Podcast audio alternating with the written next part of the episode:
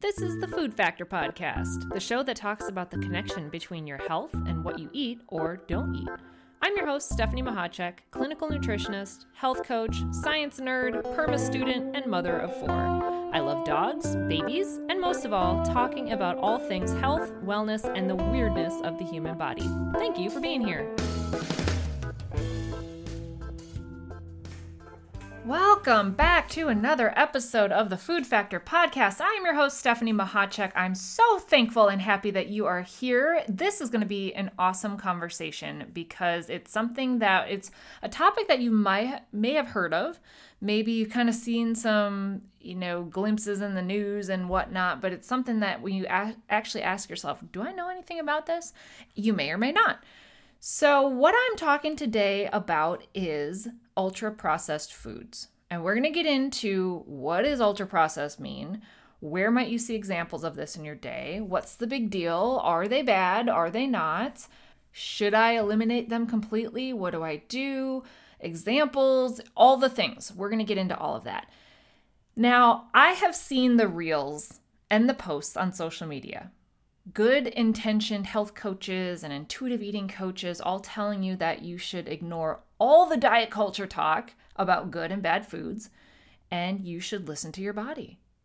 That there's room in your diet for sugary and processed foods, and that if you ignore your cravings for these foods, then you'll binge. So you should just tell yourself it's okay and just have the food that you're craving. And you know what? I agree to a certain degree.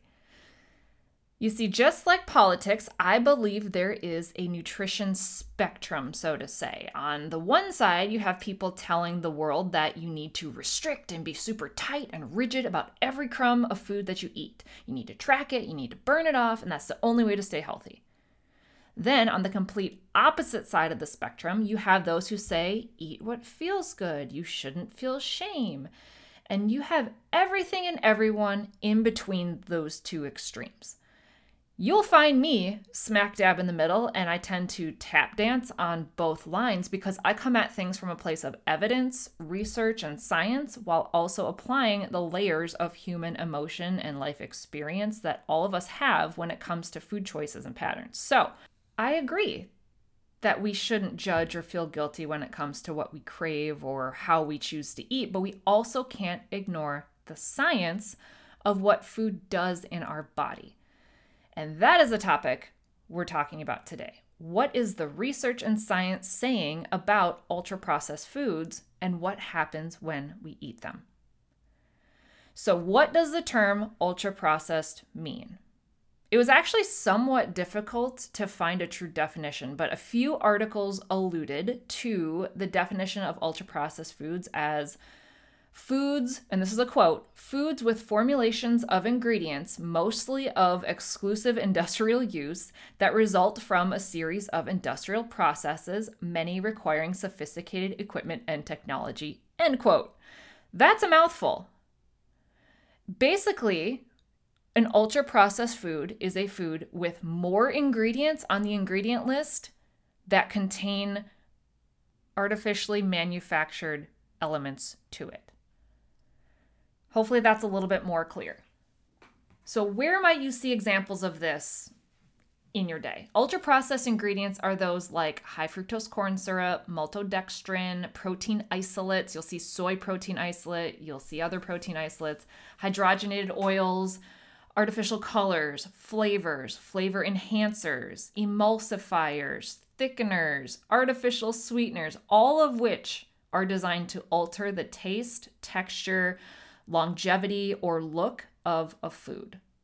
So, foods like packaged baked goods, like those donuts you see, cookies, fizzy drinks, cereals, ready to, to eat meals that you'll find in like the freezer, dehydrated soups, sauces, condiments, packaged snack foods, and obviously many, many other things. That just gives you an idea of what we're talking about. So, what's the big deal? Are they bad? Are they not?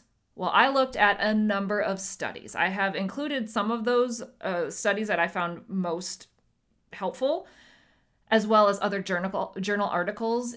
I put those in the show notes. So if you're interested and you want to go down that rabbit hole, there's a there's a start for you. But obviously, there's well more research articles. I just don't want to list out hundreds of them. So Just to give you an idea of how prevalent these foods are, it was estimated that over 50%, actually, a couple indicated 50 to 60% of energy intake in high income countries comes from ultra processed foods.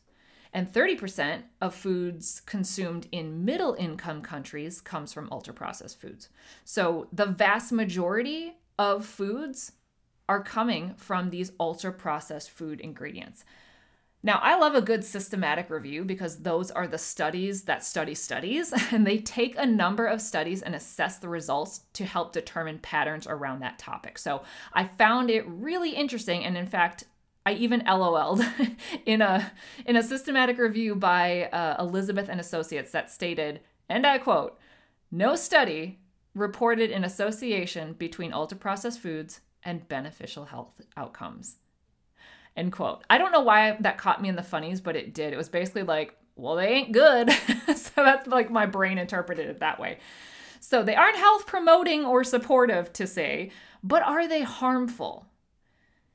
In that specific review, they looked at 37, actually, they looked at 42 studies. And 37 of those studies that were looking at ultra processed foods, 37 of those 42 found the amount of ultra processed food exposure someone has was associated with at least one adverse health outcome. Specifically, in adults, these were the outcomes related to obesity, overweight, cardiometabolic risks, cancer, cardiovascular disease, and diabetes, type 2 diabetes. And if you're like me and you're wondering, well, what were those other what were those other 5 studies that didn't find an association with at least one health condition?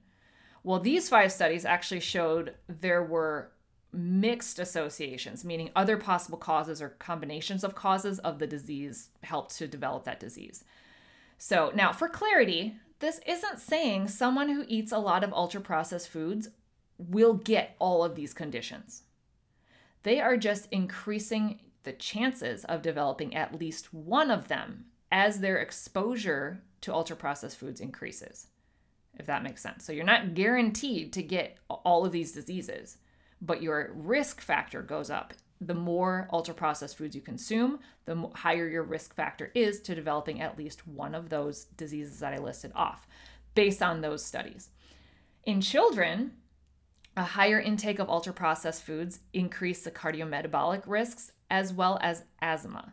In another article in the British Medical Journal, it listed two different studies. The first one was a French study of over 105,000 French adults that found even a 10% increase in ultra processed foods was found to significantly significantly increase the rates of cardiovascular disease by 12%, coronary artery disease by 13%, and risk of stroke by 11%.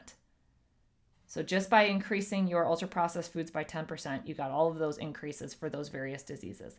In the second study, they looked at a study of 19,000 university graduates from Spain.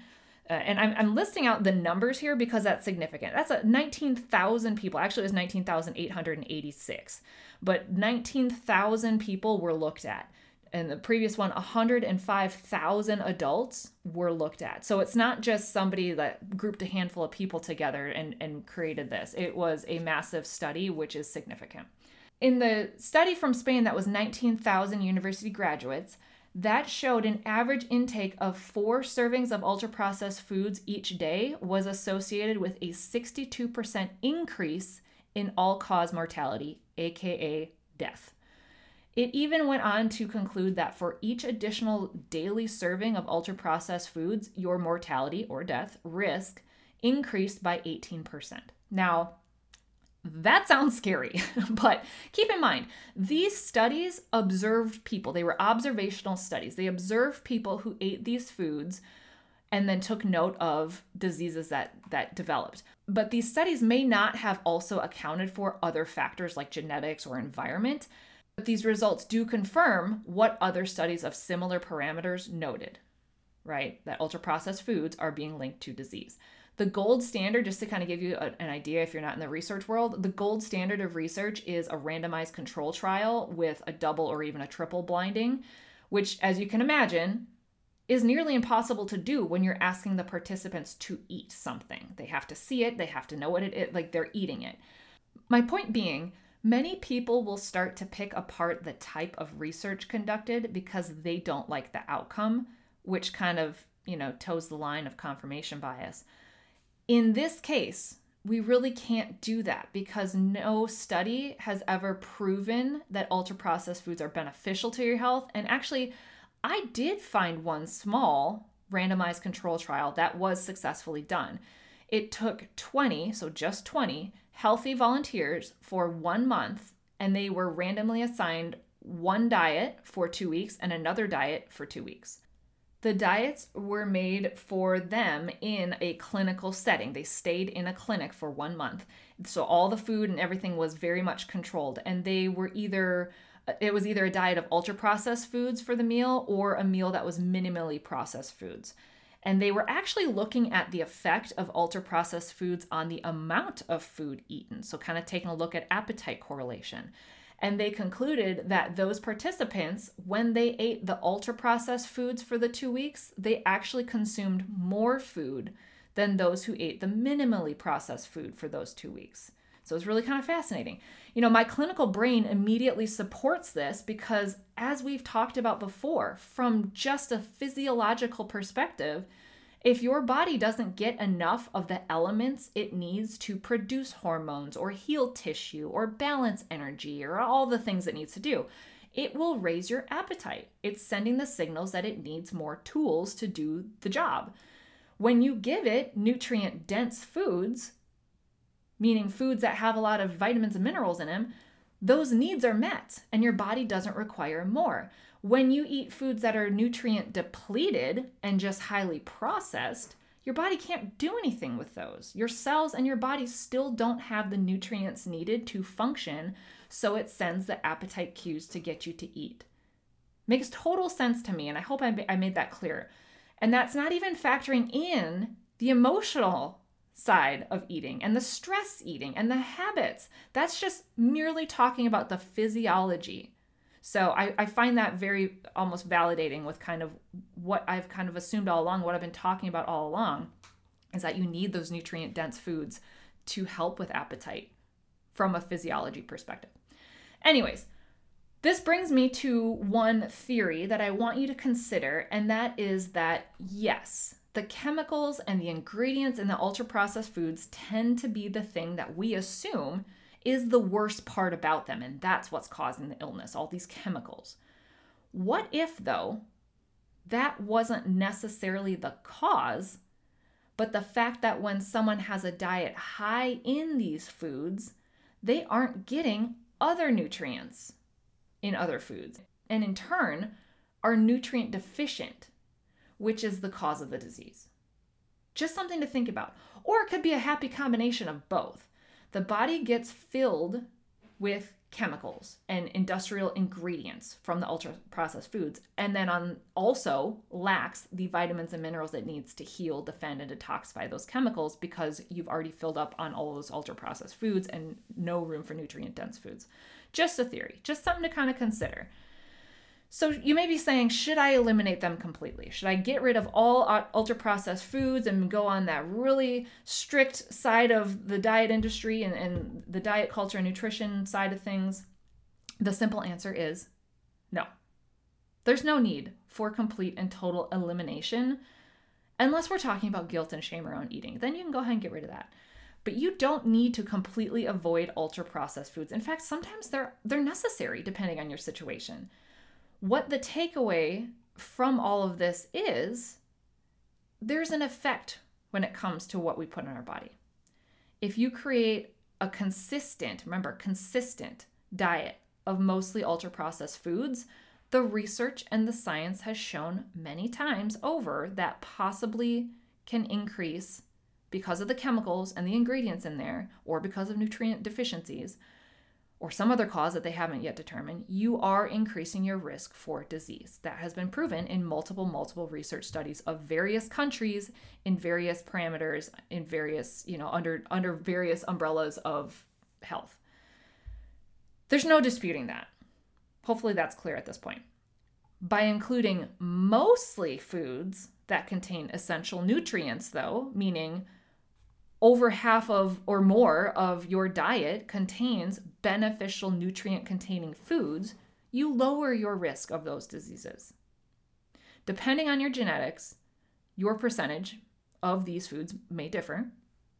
And I don't think anyone needs to be super extreme and strict when it comes to what they're eating. I really, really don't. And I hope that's clear. Because rarely will that result in mental and physical health long term. When you're super strict, something's got to give eventually. It's either going to be your mental health or it's going to be your physical health. There is always room in your life for ultra processed foods. My take is that it should be a smaller part than the beneficial foods. And your ratios may be different depending on you and your situation. So, what do you do? What do I do? I'm listening to this, I'm, I'm picking up what you're laying down, but what do I do? To start, just breathe. Take a breath. That was a lot of information thrown at you, and I tend to talk fast, especially when I'm excited about something. So take a moment, take a minute to kind of process things. Just know that if you listen to this and you started feeling a certain way angry, guilty, sad, hopeful take a minute to understand why that's coming up for you. I talk to people all the time who have anger bubble up when we talk about their food choices, and usually that anger stems from them judging themselves or some sort of past trauma. So take a minute and kind of just breathe and process that. Now, take a simple look at the usual foods that you and your family are eating. If you were to look at the ingredient list, would most of the ingredients be a chemical, a color, a preservative, an enhancer, or are they mostly whole foods? Where in your day or your week could you plan to have ultra processed foods? You might be like, what? Plan to have them? Yes, plan to have them. And where could you add in more minimally processed foods, meaning more whole foods? I have kids, I have four kids in sports. And I see the struggle that parents have getting their kids home from school, feeding them, then getting them to practices or games. It can be chaos. Is this the case for you? In which case, how can you make it easier for yourself to feed you and feed your family more minimally processed foods? Quick and simple doesn't always mean unhealthy. I want, I want you to kind of understand that. Just because something is quick to make or simple and easy to make, we tend to al- always assume that it's fast food or something unhealthy that's grab and go. You can make quick and simple more supportive foods, things like wraps, salads, crock pots, Instapot meals, air fryer meals, all of these can be added to your routine to help you out. I actually have I have a handout I made a few years ago that are simple dinner ideas, and I I wasn't planning it, but I will tag that in the show notes. Or I'll put that in the show notes. So if you're like, ah, I just need some ideas, just tell me what to eat. I have some ideas. I have some samples. Pick and choose what's going to work for you, and maybe try out a couple of those. I'll again, I'll include that in the show notes. So just scroll down to the bottom, and um, you'll find that link to get that. So what would it look like though? I'm I'm really wanting to be more action focused with this podcast. I want to give you some action steps and some ideas on how to actually implement what you are learning. I don't want you to be a research or a information hoarder because that does nothing if you're not going to actually apply it. So, let's give an example. What would a day of minimally ultra processed foods look like? Meaning you're not getting a ton of ultra processed foods, but you may have some in there. It may look like a breakfast of scrambled eggs with some peppers and onions cut up in them, and maybe a cup of oatmeal with raisins and walnuts added to it. Lunch could be a veggie and chicken wrap with cut up veggies and hummus on the side. Dinner could be a rice or a quinoa bowl that has tons of veggies, lettuce, olives, chickpeas, cucumbers, tomatoes, maybe even some salmon thrown on top, and having a leafy salad on the side. And then you can also have snacks throughout the day snacks on fruits, nuts, apples with almond butter, peanut butter, trail mix. Some of those foods contain some ingredients that may be processed. But the majority of the foods I just listed are whole foods, more foods that are less processed, not processed as much. I always get the the the smarty who, who's like, well, everything has to be processed unless you pick it from your garden. I get it, I get it, but we're talking about ingredients. We're talking about things that come from a a lab or things that come from a manufacturing plant, not a plant in the ground, a manufacturing plant. So that's what we're talking about. Yes, I understand that oatmeal is also somewhat processed. It has to be to get it from the, the grain to what you see in the container. I get it. But we're talking about minimally processed and more whole foods than not. So that's the intention. Throw a cookie in there too if it makes you happy. Obviously, I didn't mention water, but that's important as well. Uh, but but it can be done is my point. It's just simple simple meals can be done with minimally processed ingredients. If it's you know if it's not second nature for you, that's okay.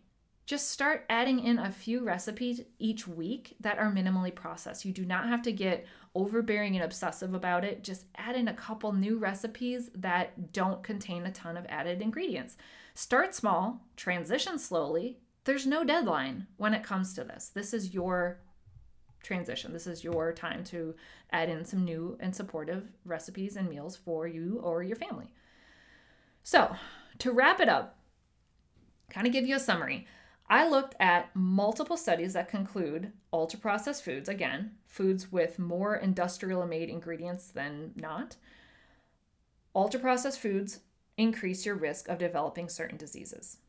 Now, the jury is still out on the true cause of the association of those, but no study, again, no study, concluded that eating these foods help your health. The degree to which it impacts your health is determined by the amount you eat.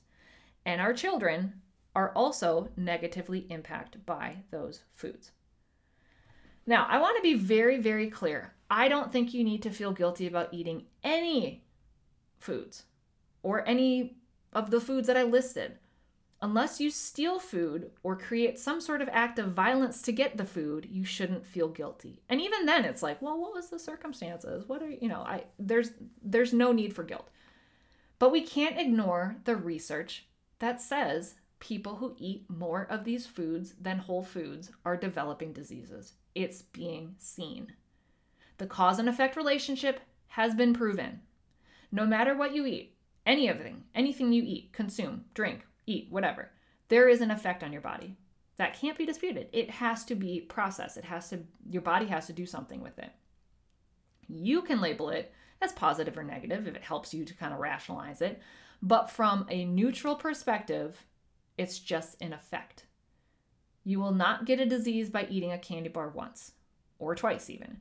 It's the habitual patterns of nutrition that I'm talking about here. So many with many of these ultra processed foods, we become addicted to the convenience. We can go down the rabbit hole of does it are our brains addicted to certain sugar levels and certain fat content and all that. I'll I'll save my opinion on that. But we do become addicted to the convenience.